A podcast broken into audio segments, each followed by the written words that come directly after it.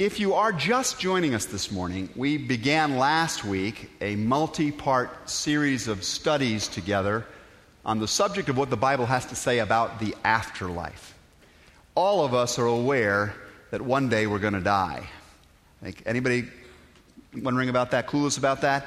All of us uh, have a, uh, a mortality sentence hanging uh, over us. And because death waits out for, there for us, because we've experienced the death of people we love, many of us have got all kinds of questions about this uh, particular topic. Uh, I began last week to lay out uh, four guiding truths from the Bible about the subject uh, uh, of the afterlife. And if you weren't with us, you may find it helpful to go back, pick up a copy of that message. They're at the literature rack. You can get it in audio, video, and printed form off of our website. That's true of all of the messages here at Christ Church. Uh, please uh, just go back and make sure that you're up to speed on some of these big ideas that we laid out and talked about together last week. Today, I simply wanted to lean into one question that gets suggested by these words that the Apostle Paul pens to the church at Corinth uh, in chapter 5. Keep in mind that the church of Corinth was the sh- Chicago community of their day. It was a very cosmopolitan, well educated uh, community, and Paul was addressing some of the questions that they had. And this is what he writes in 2 Corinthians 5 at verse 1. Now we know that if the earthly tent we live in is destroyed, we have a building from God, an eternal house in heaven, not built by human hands. Now, think about this with me for a minute. Paul clearly takes it for granted there that there is an afterlife, okay? He doesn't say we hope for it, we wonder about it. He says, We know it. Now we know it. And Paul himself did know it. Uh, he was one of those people who had met the light at the end of the tunnel, so to speak. On the Damascus Road, the light himself came to Paul and encountered him in a very dramatic way that utterly altered Paul's whole worldview. At another point in his life, Paul appears to have had some kind of experience in which he says he was transported to the third heaven and was able to catch a glimpse of what awaits in that dimension. And he's not alone. There are many people at the time he's writing this that are alive that met Jesus, hundreds of them that met Jesus in the flesh after the grave. Paul implies here that far from being a fearful and alien place, heaven is our eternal home. And the home that we're going to is a good home, he's trying to tell us here. You know, we're living in a tent right now, and, and we're going to exchange that tent one day for an actual house. For any of you, that's, that's an upgrade. That's a housing upgrade from a tent to a house. That's what Paul is communicating here. The apostle also makes it clear that this eternal house is not built by human hands. And by that, I take it he means that what this heaven is like is, is not something that's easily conveyed with human constructs, okay, with, with human uh, pictures and, and boxes. And so the question arises naturally for most of us what is this heaven? What is heaven like? How do you picture it yourself? Some people hear the word heaven and think immediately of a sort of Disney for the dead. Uh, it's sort of that, it's like a, an eternal vacation.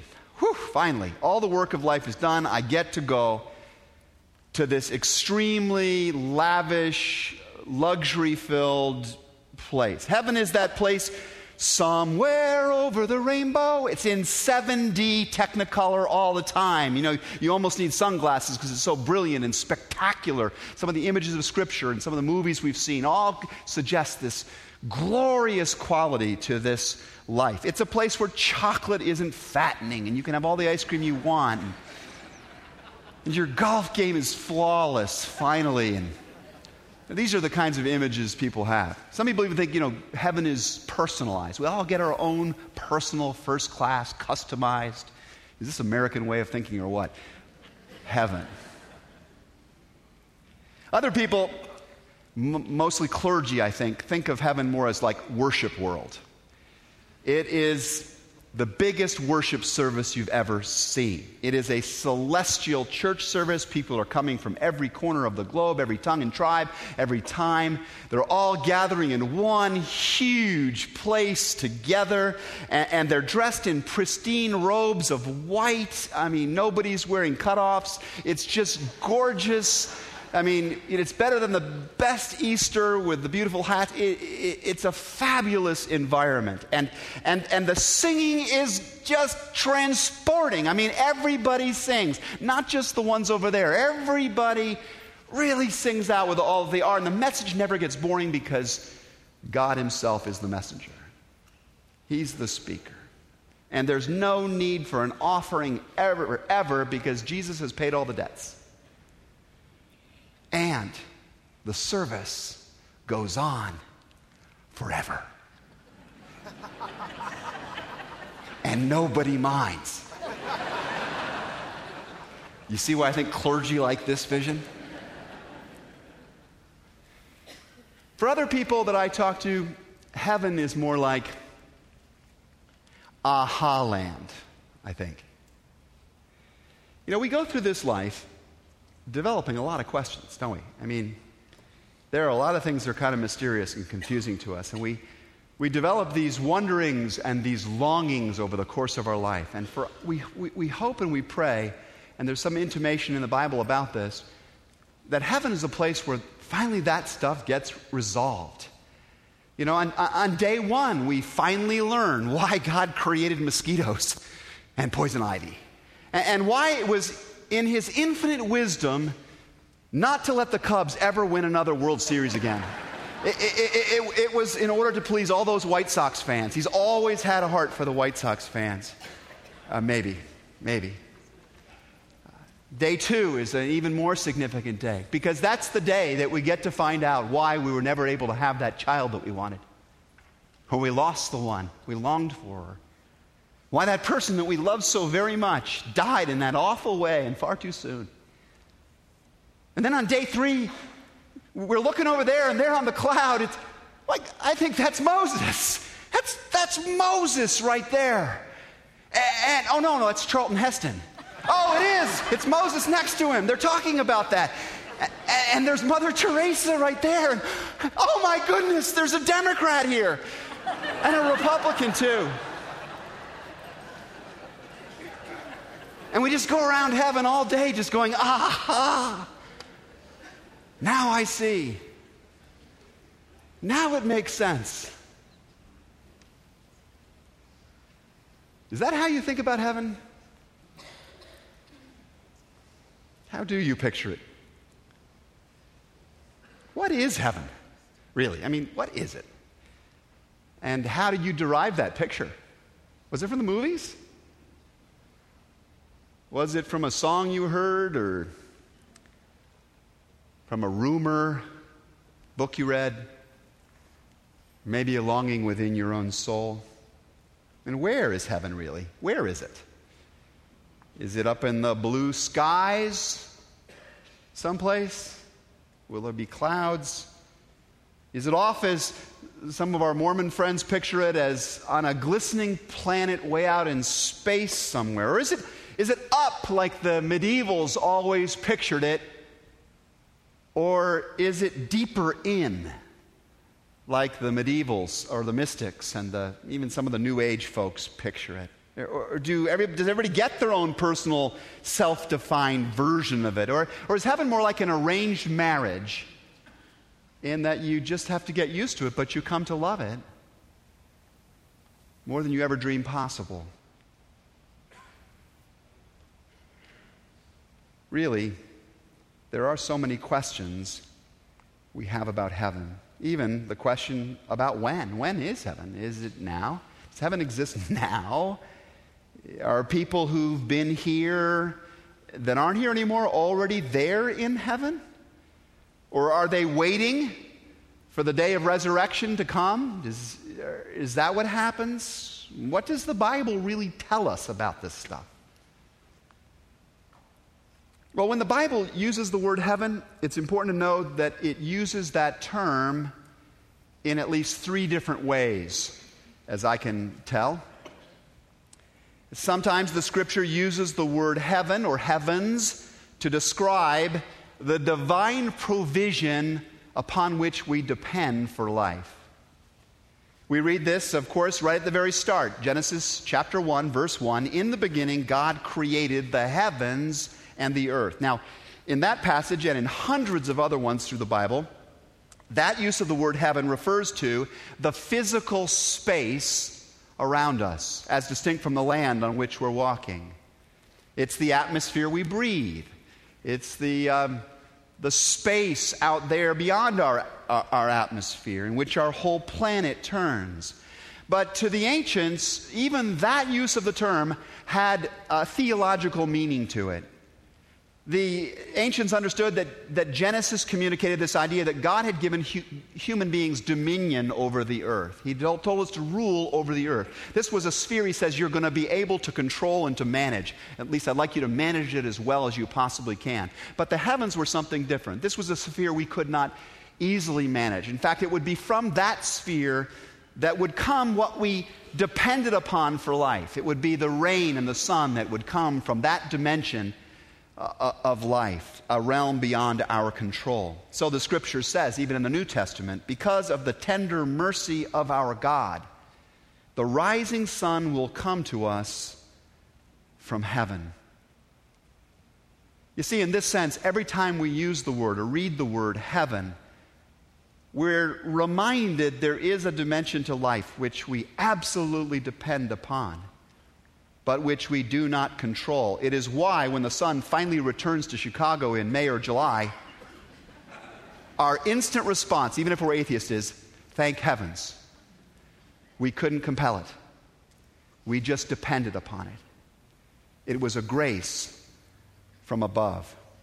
In fact, the Hebrews used the word heaven as a synonym for God, for the gracious goodness of our God. And they would use it rather than uttering the sacred name of God. They would speak of what heaven wanted, what heaven had done, what heaven had graciously given. The word heaven was used in the Bible to describe not only the gracious goodness of God, but also God's glorious greatness. And our spiritual forebears got something that we frankly have lost in our time as our own vision, I think, has diminished to some extent. Ironically, we've gained more knowledge, uh, uh, more little bit of knowledge, or, or, or deeper knowledge about little things and lost the deep knowledge about the great things. The ancients understood that God was so great, was so magnificent, and so mag- massive that to think of ourselves as masters of the universe or to regard ourselves as self made human beings was not just the uh, definition of arrogance, it was also an act of profound ignorance. Of great ignorance. In fact, along these particular lines, I read recently that the astrophysicists have, have discovered a, a star. And this particular star is so large that were it hollow, our entire solar system would fit inside of it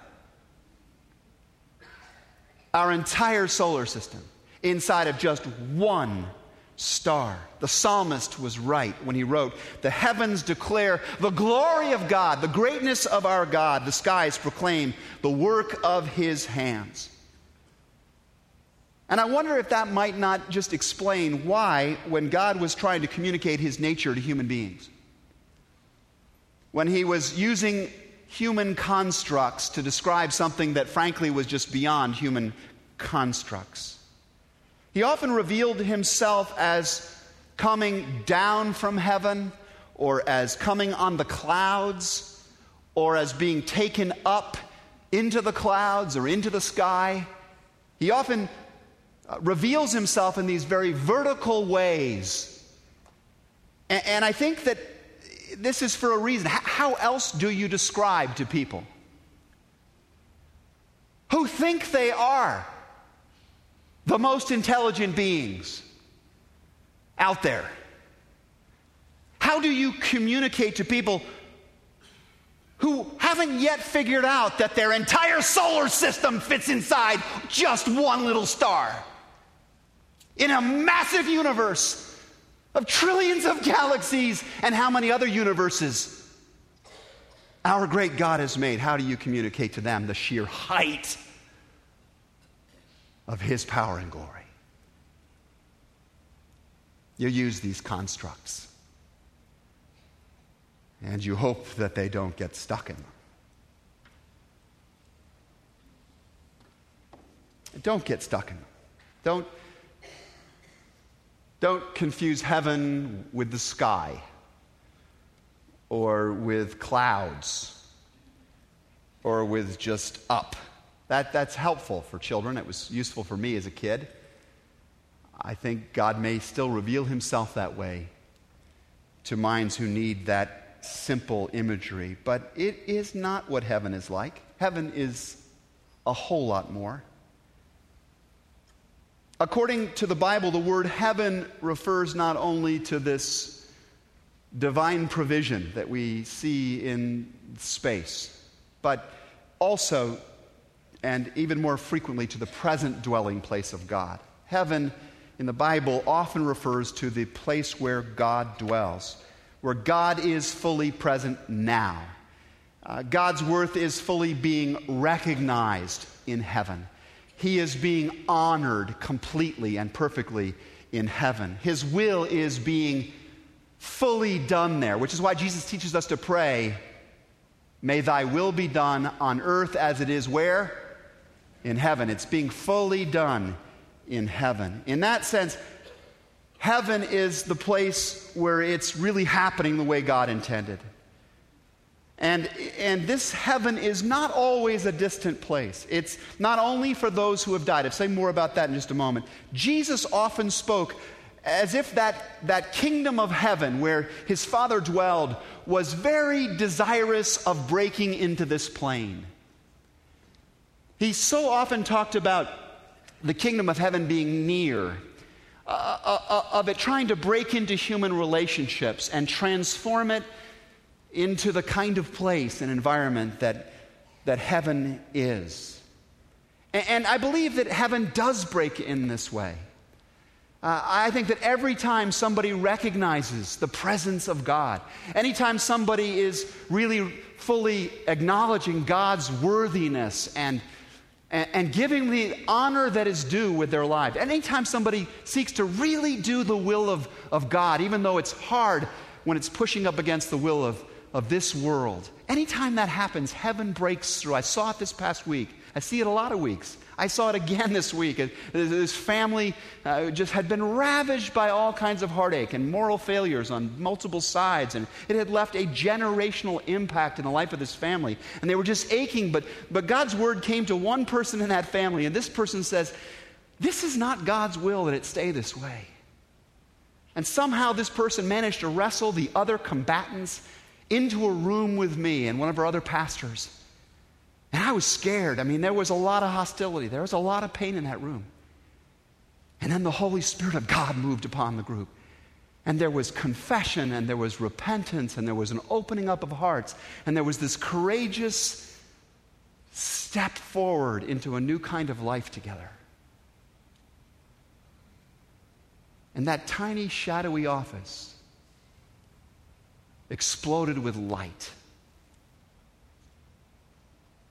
And for a moment, I caught a glimpse of his dwelling place. And it was very beautiful.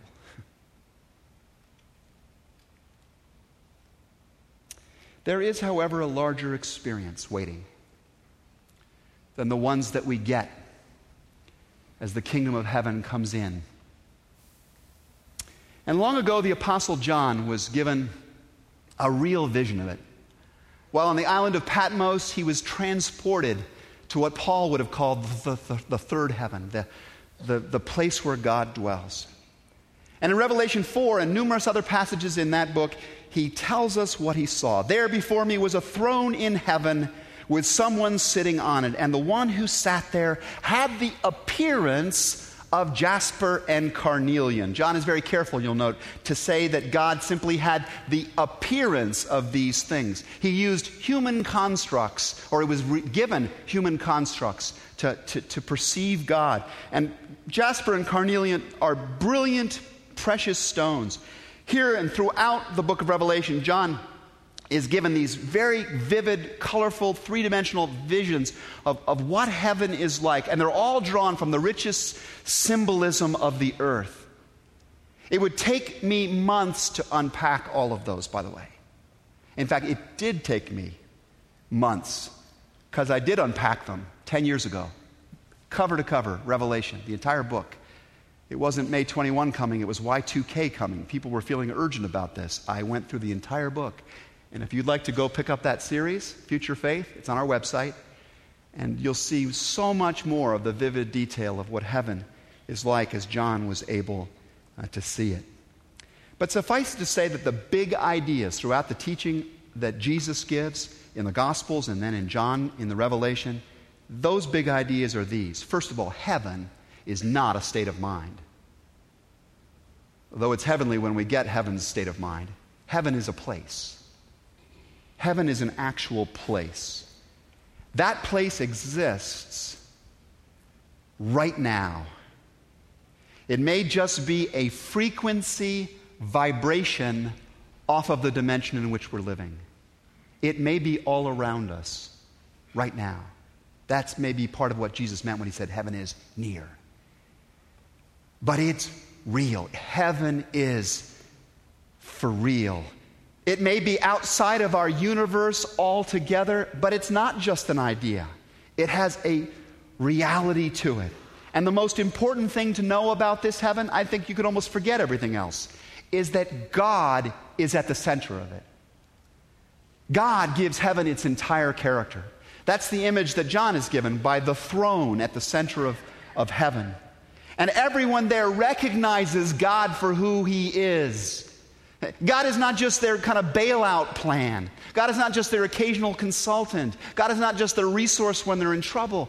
God is God, and they know it, and they're awestruck and enraptured by it. And all day long they say, Holy, holy, holy is the Lord God Almighty. That's, that's just the natural response people have to the presence of God. And the glorious person of this God defines the place. It's a place of beauty and goodness and life and love and power and glory because God is like this.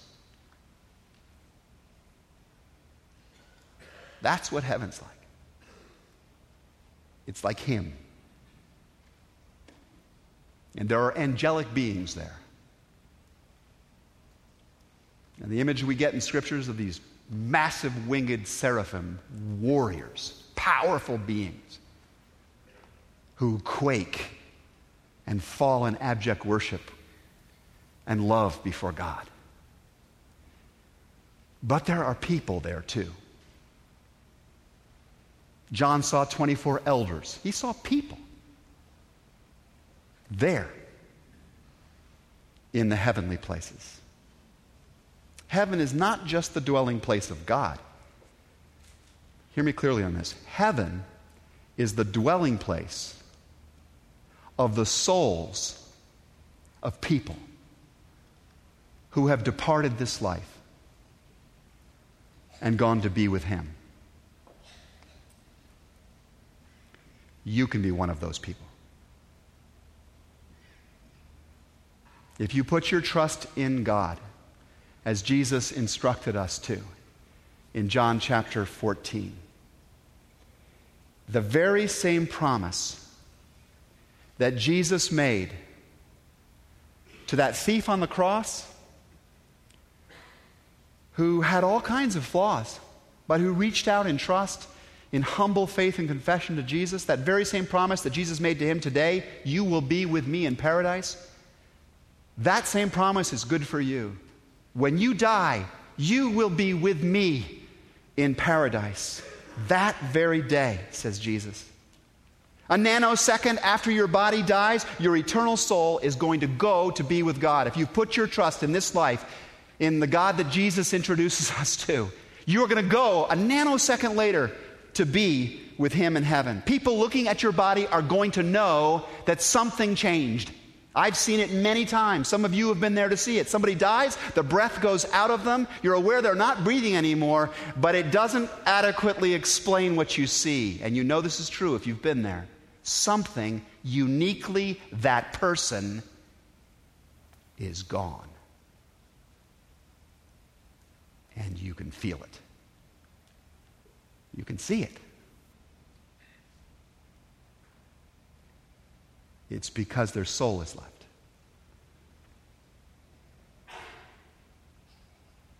And at that moment, says Jesus in Luke 16 and 22, God's angels personally escort you from death to heaven. How that happens, I have no idea. Here's the big idea you won't get lost. Okay? You will not wander the earth as a ghost, no matter what Patrick Swayze's told you about this.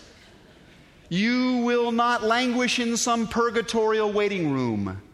It doesn't work like the DMV. You will not sleep unconsciously for years. That is a doctrine called the doctrine of soul sleep. It is based on this passage in uh, Thessalonians, where Paul says, We do not want you to be ignorant about those who fall asleep or grieve like those who have no hope.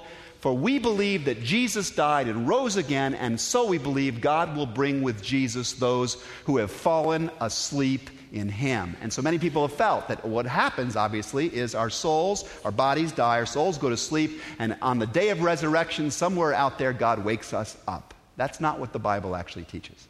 It would be fine if it, if it was that way, because you fall asleep, and the next second, boom, you're awake. It's like no time had passed. But what the Bible teaches is something different. Paul uses sleep simply to say to the Thessalonians, for believers, death isn't worth, worse than sleep. Are you ever afraid of falling asleep? I look forward to it, right? I look forward to getting to the end of a day. Earlier and earlier, I might add. No, you die, your eyes close, and you wake up in heaven. Your eyes open upon heaven. And you're, and you're fully, fully awake. Just like Moses and Elijah were fully awake where they appeared with Jesus on the Mount of Transfiguration in the Gospels. They weren't asleep, they were in heaven and they were awake. I want to save for next week a specific look at what you will be like in heaven. But suffice it to say for now that when you are in heaven, you won't mind being separated from this life. And that's hard to take in because this life is good. It is really good. We love the people here. You know, we love the experiences we have here. Life is a marvel. As Paul puts it, to live is Christ but to die is gain. And that's hard to embrace that reality because this life is such a fabulous privilege. It's such a fruitful privilege. Don't rush home, I would say to you. Don't rush home to your eternal house. You're needed here. You know, stay at this party as long as you possibly can. But know this as well. What Christ's followers are heading for, says St. Paul, is, and I quote him here, better by far. Say that with me. Better by far. Yes, it's better by far. You've seen movies out there that tell you otherwise. There's the movie Heaven Can Wait. Oh, the guy doesn't want to go to heaven. He wants to be back on earth and playing his saxophone or whatever it was he played. Or you've seen the movie City of Angels with Nicolas Cage, and you've heard about how the angels are so jealous of human beings. Oh, I wish I was a human being. I could kiss Meg Ryan.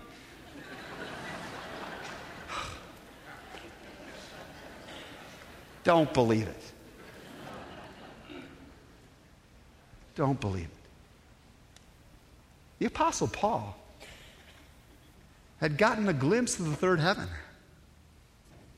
He'd met Jesus back from the grave. And he said, Where we're going is better by far. Some of you know that in my off time, I volunteer as the on air host for a television news magazine called Life Focus.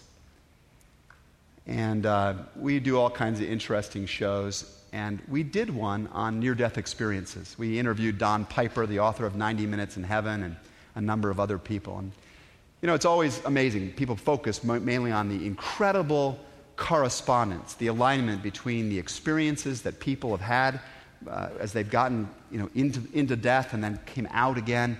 The experiences are so much like what the Bible teaches us about heaven and hell, about the afterlife. Uh, but that's not what got to me. What really stirred me up as I was listening to these, to these people talk was this recurrent comment, which I'll summarize in these terms. One of them said, If you ever find me